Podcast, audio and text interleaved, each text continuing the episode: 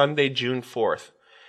This morning, when I woke up, I found that I had an ear, and then another, and a nose with two nostrils, and several teeth, as many as the night before, and a leg stretching from each side of my torso, an arm on my left side with a hand and five fingers, as well as a similar arm on my right side with an equal amount of fingers and hands.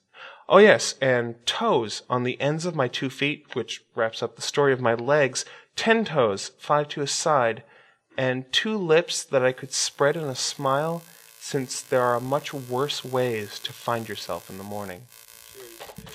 These are all very short. Actually, when I finish this, it's going to be the end of the first set. You only get to endure six more things.